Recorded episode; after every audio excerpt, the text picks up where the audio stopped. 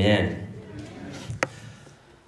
Well, part of my message is a little bit of a review, even from the last time I was here a couple months ago. And some of you were here, some of you were not.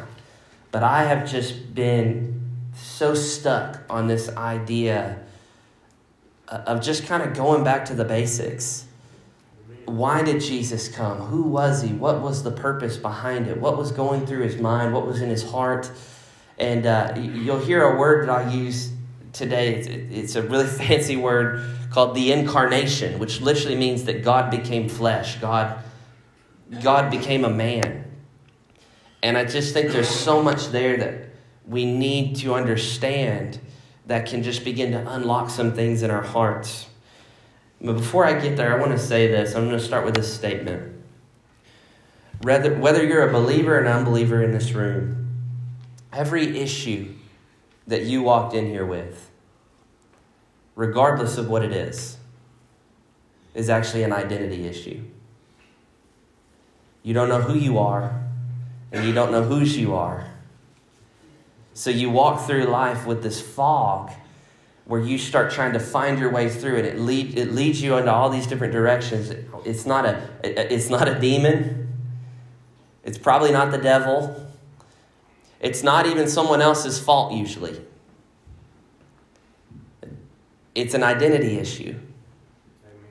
Because you don't know who you are, and more importantly, because you don't know whose you are, we get into all kinds of trouble. We get into all this delusion. We get into darkness. We get into all these different problems that we face because you don't have these boundaries in place that would naturally be there if you knew these things.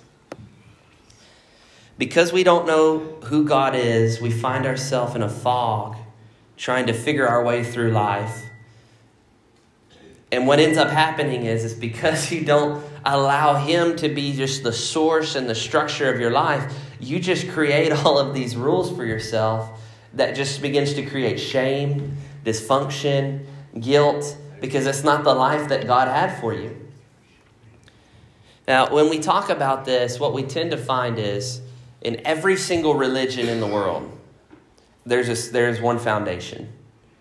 There's God or gods or some kind of God, some kind of being out there, up there, wherever. And then there's us down here. And then there's this separation, there's this chasm between that we have to try to find a way to sort of bridge the gap. It's us down here, God up there, and we've got to figure out how to get there. Every religion in the world will tell you some form of that. The difference is that in Christianity, we actually have a God that came to us.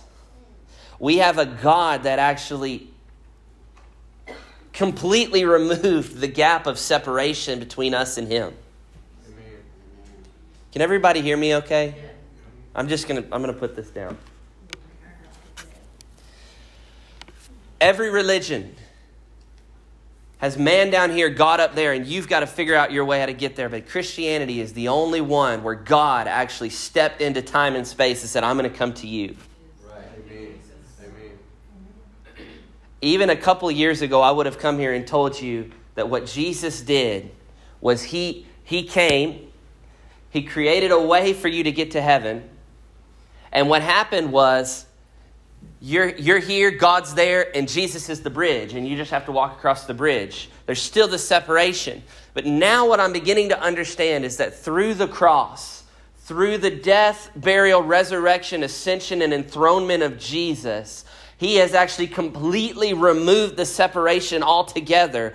He has brought all things together within himself, both in heaven and in earth. And now, regardless of who's in this room, there is no separation between you and God this morning. Amen. Amen. It doesn't matter if you were born again as a child or if you have no idea what I'm talking about. Thank you. Amen, brother. you don't get a vote in this. Jesus is right there. He's right there. And all we have to do this morning is turn the light on and see that he was standing there all along. So no longer do we have this separation between God and man where we're trying to find our way to God. Jesus has come to us. Jesus has come to us. So we see, uh, and I didn't, I, this isn't a verse we're going to look at. I've got plenty of verses we're going to look at. But if you read Luke 15, you have a story of a lost sheep, lost coin, lost son. Lost sheep, lost coin, lost son. And you begin to see that each time the father goes after the son, the shepherd goes after the sheep.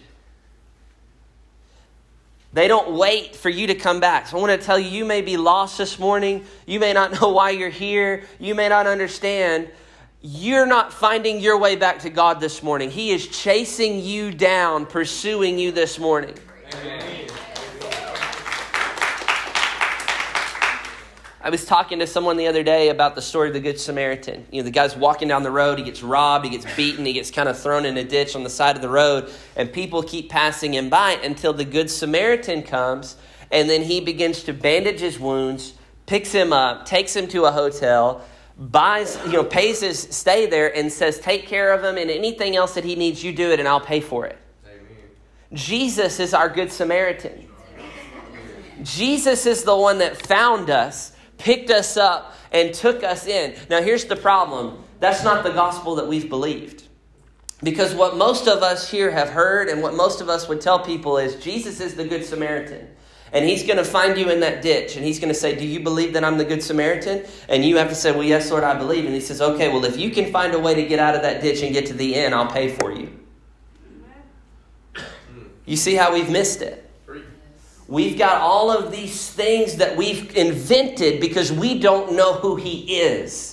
So we begin to create these rules. We begin to create all of these different things that you've got to do. You've got to check this box. You've got to dress a certain way. You've got to talk a certain way. You've got to look a certain way. And the reason is we are searching for a way to differentiate ourselves from the world and from everybody else and we try to create this paradigm between us and them, inside and outside. And if you want to become one of us, you've got to do all these things and look just like us. And the reason is, is because what we have done is we have robbed Christianity of the truth of the gospel that Jesus came to us. We've invented a man made gospel that says you've got to do this, this, this to get to heaven. And it's made us just like every other pagan religion in the world. And then people spend their entire lives striving, dealing with shame and dysfunction and guilt because we won't tell them that Jesus has already solved their problem. Amen, brother. The world does not need you to tell them how dark they are. The world does not need you to tell them how much in sin they are. They need you to tell them about a light that is shined forth in the darkness, and the darkness comprehends it not. And we've become masters at telling people about all their problems. We're really good at pointing the finger and saying, You've got this wrong, you've got this wrong, you've got to fix this. If, and again, if you want to become one of us, And what we've missed is what Paul tried to tell us was that before the foundation of the world, he set his love on you. And there is nothing any of us in here can do to change that. Amen. His name is Abba, my name is Beloved, and that's never going to change. and and I, I, want, I want you to hear this. My name was beloved before I got everything in order. My name was beloved before I repeated a prayer. My name was beloved before I was in darkness and delusion and didn't know who I was. I don't care who you are in this room. I don't care what you did. You may have done something horrible on your way here. I don't know. You may not have done the, the church thing before. You may not have understood, you know, that you were supposed to do this and that and this and that. Before you were ever lost, Jesus was already the solution. Before the foundation of the world, Paul said, He chose us. Amen. Thank you, Lord. Another, another portion of Scripture, he would say, You were predestined to the image of His Son, to be conformed to the image of His likeness. That means before you ever messed up, Jesus was already solving the problem. Amen. Before you ever fell, I want to go even further. Before Adam fell, he was the lamb slain before the foundation of the world. And with that, we're left with this question Was God different the day after the fall in the garden than he was the day before? Hmm. Was God any different the day after Adam fell as he was before?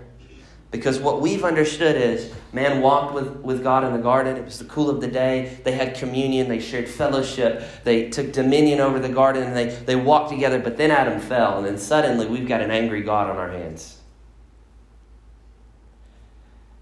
And then we spend our lives hiding in the garden just like Adam did. And then we got even darker and we began to say, well, we have angry God who needs to be appeased. Somebody's going to get punished, and it's either going to be Jesus or it's going to be you and me. You got angry God, you got good Jesus. You got good cop and you got bad cop. And we've walked in this double mindedness of seeing you've got good Jesus, frustrated, angry, disapproving, distant God. You see what we've done? But I want to show you today that Jesus is the perfect representation of who the Father is. Jesus is exactly what God has to say about himself. Jesus is the fullness of God revealed. And what that means is you and I don't have to fear this morning. You and I don't have to wonder how he feels about us. You and I don't have to wonder what's going on in our lives. You and I can walk in confidence knowing that God is for us that He's the same today as He was before the fall. That He has the same feelings towards you, the same love, the same forgiveness, the same grace that He had for you before you ever fell. And all you have to do this morning is raise your hands and say, I believe it. Amen. And I receive it. And we repent, which means to change the way that you think. And you need to decide this morning of what's already true. You know that 40 times in the book of John it said that Jesus was sent by the Father? He was sent. What John's trying to show us is this is not Jesus trying to make his way into appease his angry father so that he can take the beating reserved for us. He's trying to show you no, this is in the heart of the Father to send me here to make sure that we bring you back into fellowship with us. Amen. Amen. Amen. But because we don't understand this, we create a gospel that's consistent with other religions. We create this angry, distant, disapproving God that's somewhere out there in the vast distance, and you've got to figure out a way to get to Him. And you're going to spend the rest of your life wondering if you've done enough. And you're going to spend the rest of your life frustrated. You're going to spend the rest of your life dealing with the same issues that you're dealing with right now because you don't ever know you don't ever have assurance. You don't ever actually know if you've done enough. And it's because you're still trying to do it instead of realizing that He already did it for you. Amen.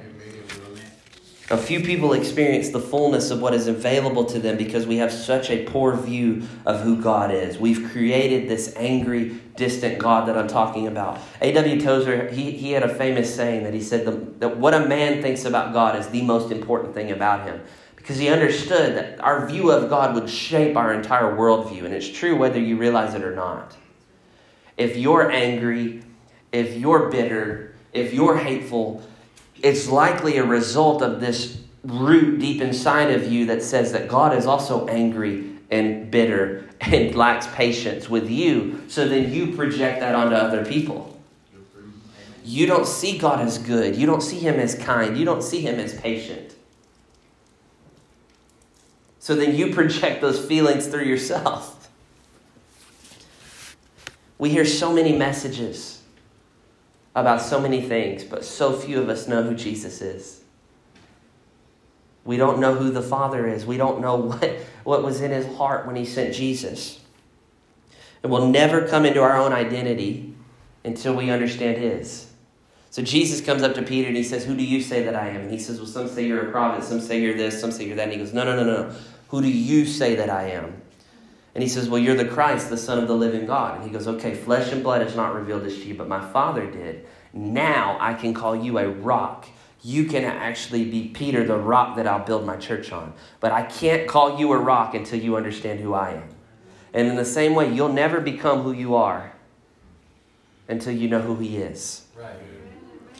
Ephesians 1:17, Paul said, I'm praying that the spirit of wisdom and revelation and the knowledge of Jesus would enlighten your heart so that you could know his inheritance in the saints. Revelation of Jesus, followed by you understanding who you are in Jesus.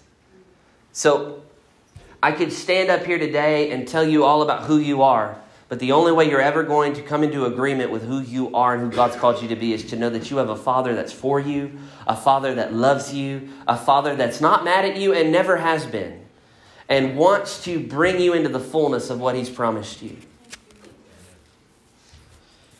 Why did Jesus come? Why did he come? Why did he reveal himself to us? What was his purpose in coming? If I asked you that question, we'd get so many answers. You know, he, he died so we could go to heaven. He died so we didn't have to go to hell. You know, he, he died for, for a number of reasons. But when we start to look at what Jesus was actually doing, you begin to see something very interesting. Okay, if you go back in the Old Testament, there's only 15 times in the entire Old Testament where God is referred to as a father, and it's never personal. It's always the father of Israel, the father of this, the father of that. But then Jesus comes, and over 100 times in the book of John alone, he refers to God as his father. And we question why Jesus, what Jesus' message was. The heart of the New Testament is the relationship between the Father and the Son, and you being invited to share in that fellowship. And Jesus comes to say, I'm going to tell you about a father. And then it's mind blowing to the Jews in their day because they're, they're saying, You're talking about Elohim. You're talking about Yahweh. We've seen this God in a distance. We saw our ancestors touch an ark and died immediately. We watched the priest get, you know, walk into the Holy of Holies with a bell tied around their ankle so that we could know if they made it out alive. And then you're going to have the audacity to come and say, He's your father? Nobody talks to God that way. And Jesus says, Well, I'm here to show you that maybe you've got it wrong. And that's when we begin to see the heart of what Jesus is actually doing. Like I said earlier, Jesus Christ is exactly what God has to say about himself. Uh, another, I've, I've heard another pastor say it like this Jesus Christ is perfect theology. Perfect theology. Be afraid of anything that you think you know about God that you can't find in the person of Jesus. Be afraid of anything you think you know about God that you can't find in the person of Jesus. So we see Jesus. Jesus loves the poor. Jesus has a heart for the widow. Jesus has a heart for the woman caught in adultery, but not God, not the Father. That's what we've, that's what we've done. We, we've, we've created this compartmentalized God in our brains to say, well, you, again, angry God, but nice Jesus. But Jesus says, no, I'm the fullness of who he is. I'm going to look at a few verses to show us this. Turn with me to John 1. John chapter 1, we're going to start in verse 1.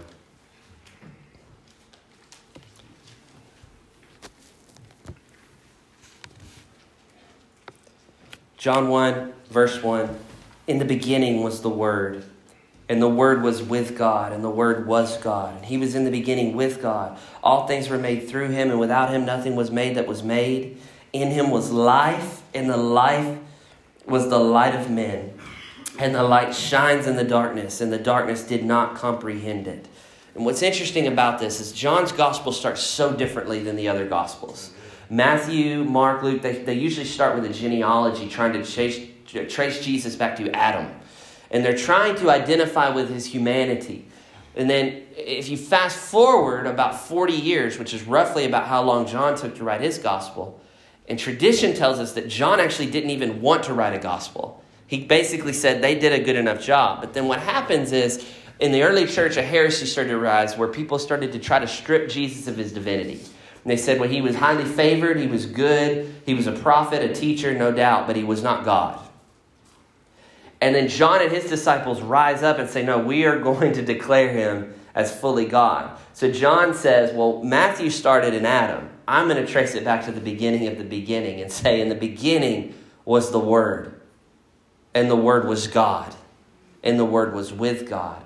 And what he begins to do is he creates a framework for us to understand that for all eternity, God dwelled perfect in perfect unity and fellowship between Father, Son, and Spirit. That's so important because if he's a singular, distant something, alone in the voidness that was before he created the earth, then the only reason God created something was for his benefit. And it was for him to create you and me so that we could do something for him.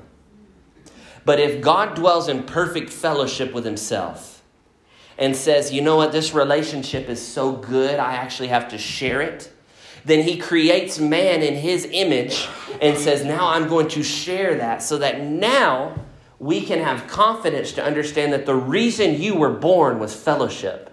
Right. The reason you were created was to have fellowship with the Father and the Son through the Spirit. And that this entire thing that we called life was created out of other centered love, wanting to share.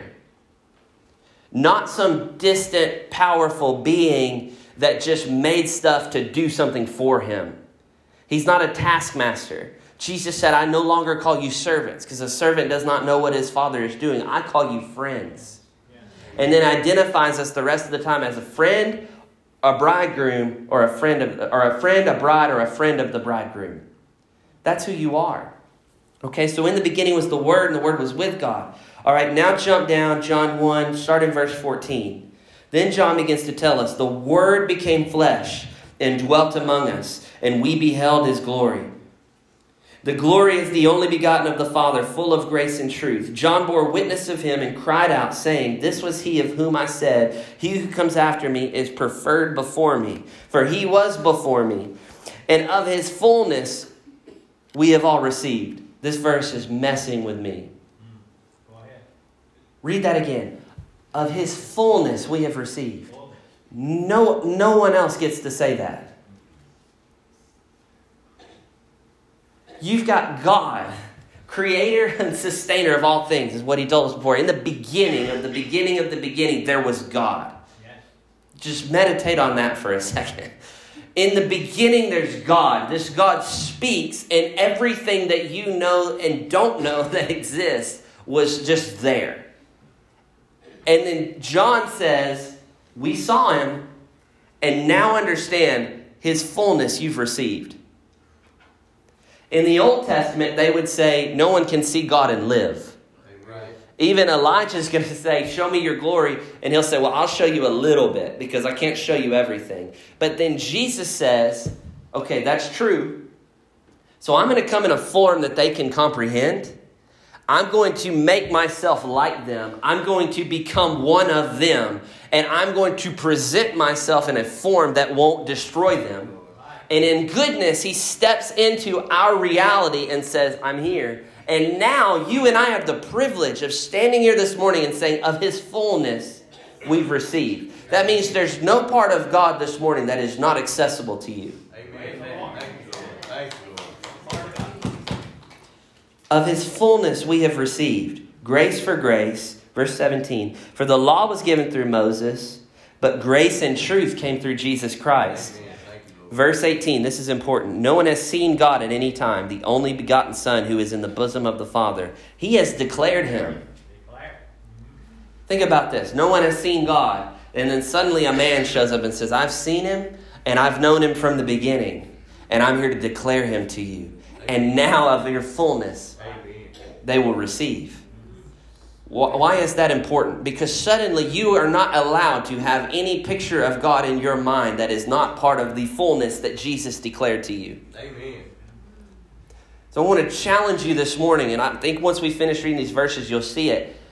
If there's any part of God in your mind this morning that does not look like Jesus, you need to repent of it because he's not angry. He's not disapproving. He's not looking to punish someone. He's not smiteful. He's not retributive. He's not disappointed with you this morning because that's not a part of the fullness that Jesus declared of who God was. Amen. Of his fullness we've received. No one has seen God at any time. You know, it's interesting because in the Old Testament it would say a, a verse similar, it, it says something like this you are the Lord.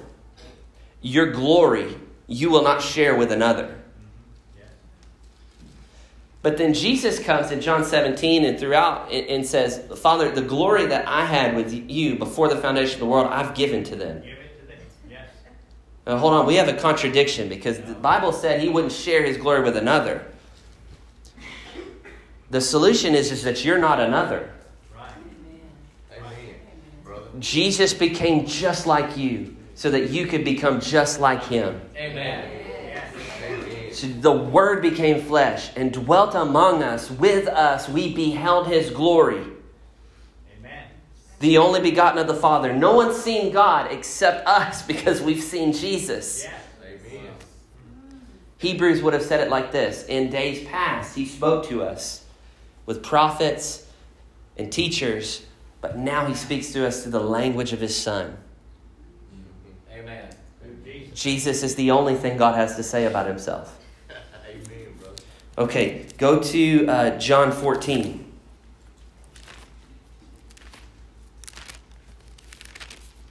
John 14. I love, love, love this. John 14, verse 7. If you had known me, you would have known my Father. And from now on, you know him because you've seen him. Is this not mind blowing?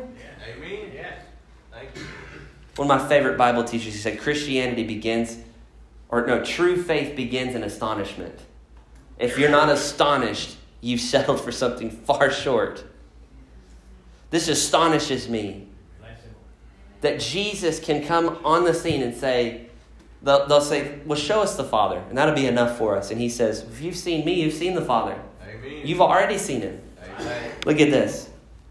If you'd known me, you would have known my Father also. And from now on, you do know him and have seen him. Philip said to him, Lord, show us the Father, and it is sufficient for us. Verse 9 Jesus said, Have I been with you so long, and yet have not known me, Philip? He who has seen me has seen the Father. Jesus fully identifies with who he is, saying, I am the fullness of what you know as Yahweh. And I'm going to declare this to you of his fullness we have received. Look at John 17. John 17.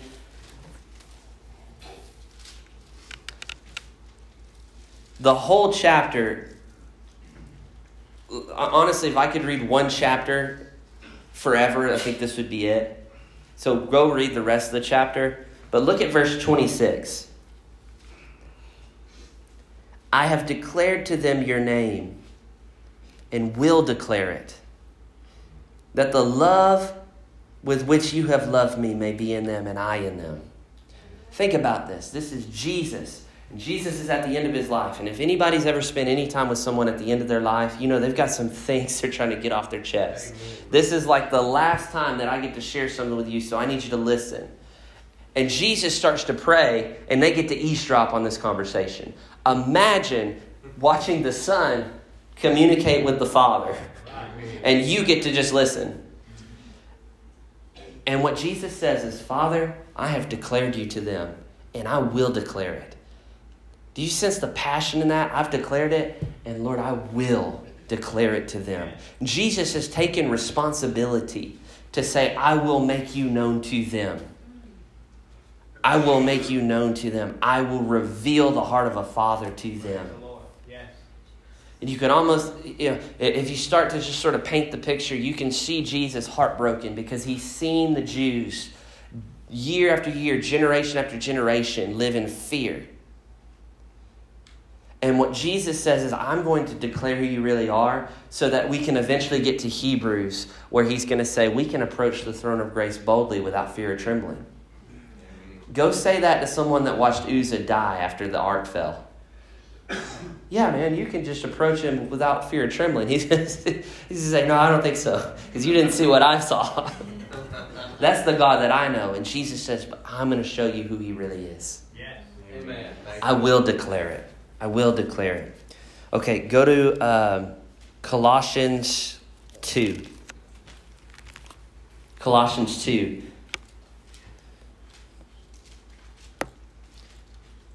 Colossians 2, verse 9. For in him dwells all the fullness of the Godhead bodily. For in him dwells the fullness of the Godhead bodily. So there it is again. Jesus is the full representation of who God is. Amen. Another translation would have said, He is the divine portrait of who God is. If you want to know who God is, just look at Jesus. What does God feel? What does God like? How does He talk? Look at Jesus. The fullness of the Godhead bodily. Go over to uh, Colossians chapter 1, verse 15. He is the image of the invisible God, the firstborn over all creation.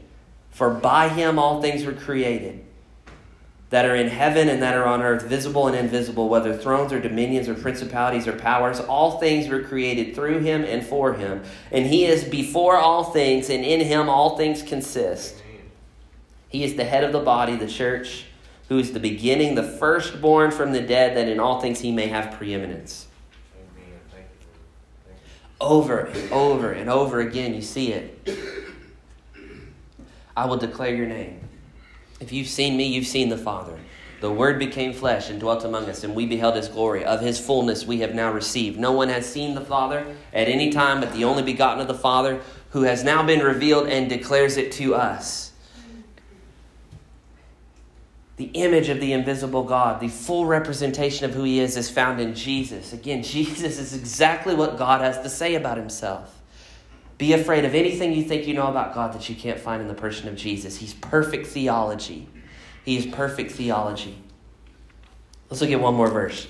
Go over to uh, 1 John.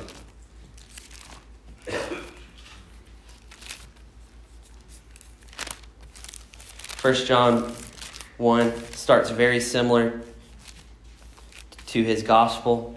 1 John chapter 1 verse 1.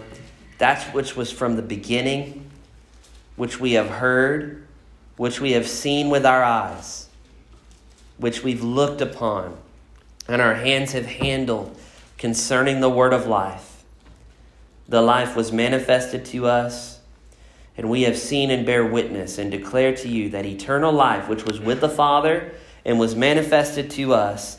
That which we have seen and heard, we declare to you, that you also may have fellowship with us. And truly, our fellowship is with the Father and with His Son, Jesus Christ. And these things we write to you, that your joy may be full. Verse 5 This is the message which we have heard from Him and declare to you God is light, and in Him is no darkness at all. Now, see this this word of life, which we've handled, which we've seen, which we've looked upon.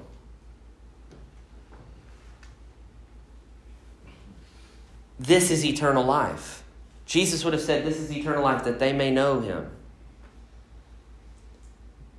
We've created this theology that says eternal life is you getting to escape from hell. And they don't even go there. They're so captivated by the goodness of what they've been invited into they're not even concerned about what, what the alternative is. They are so wrapped up in this hope that they have in what Jesus has declared that suddenly we have a Father that loves for us, that cares for us, that actually wants to be with us.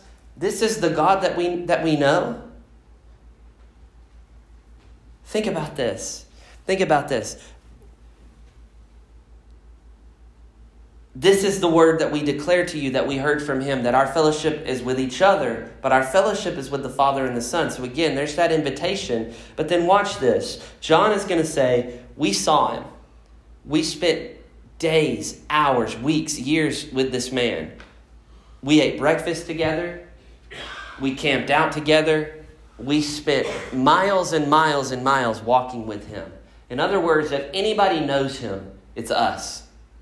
Okay? We saw him, we handled him, we spoke to him, we, we observed his way of life, and we memorized his teaching. I mean, think about how much John remembered if 40 years later he's writing this, and 40 years later he's able to write down the Gospel of John. Think of how this has stuck with him, how much it shaped his life. He says, I have seen this man, I know what he taught. And at the end of that season of my life, of spending every waking moment with Him, Here's what I came out on the other side with God is light.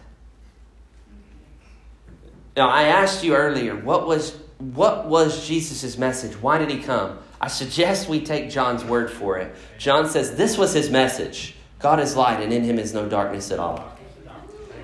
God is light, and in him is no darkness at all. James would have said, Every good and perfect gift comes from the Father above, Amen. in whom there is no shifting or turning.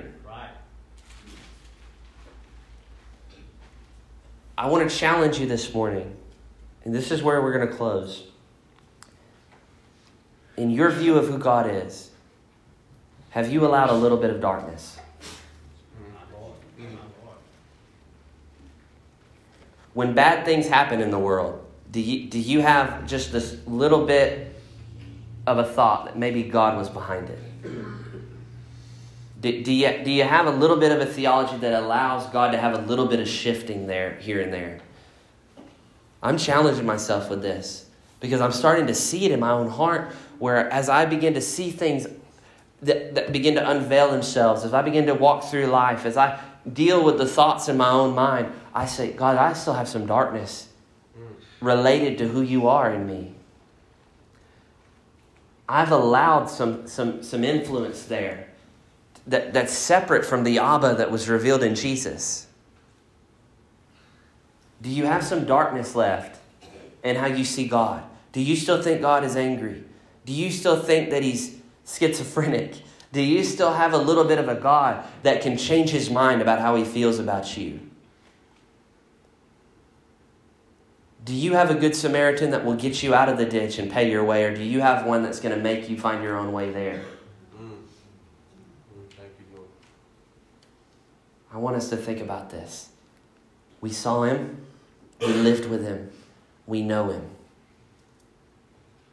And here's what we heard the whole time God is light, and in him is no darkness at all. I want to close with this God's not mad at you and he never has been. God does not have the capacity within himself to disapprove of who you are. He may disapprove with your decisions, he may disapprove with your lifestyle right now, but at the core of who you are, there's not an ounce or a shred of shifting within him that would say, I can't love them anymore. In him is no darkness whatsoever. Jesus is exactly the full representation of what God has to say about himself. Jesus is God's only message. Jesus is God's only message. He's perfect theology, the fullness of the Godhead bodily, the image of the invisible God, the Word made flesh, the fullness that we have received. God is light, and in him is no darkness at all. Come on, can we pray? Let's stand to our feet. Lord, we love you. Lord, we repent this morning of believing in anything other than the Abba revealed in Jesus. Lord, I ask you to reveal yourself this morning for who you really are. Lord, we thank you for Jesus. We thank you that of your fullness we have received this morning.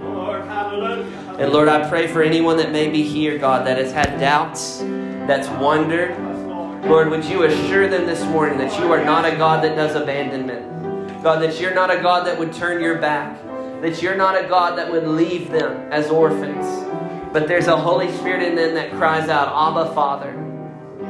Lord, I thank you, you have revealed yourself. Lord, your fullness is available this morning. So, Lord, for anyone here that's dealing with these things, for anyone here that might still have darkness in their heart for how they view you, Lord, would you reveal yourself fully and truly this morning as the God of light, within whom is no darkness whatsoever. Within whom is no darkness whatsoever. Come on, can we declare He is good? He is good. He is good. He is good.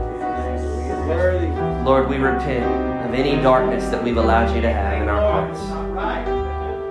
Show us who you are, Lord. Let the love of God be shed abroad in our hearts. In Jesus' name.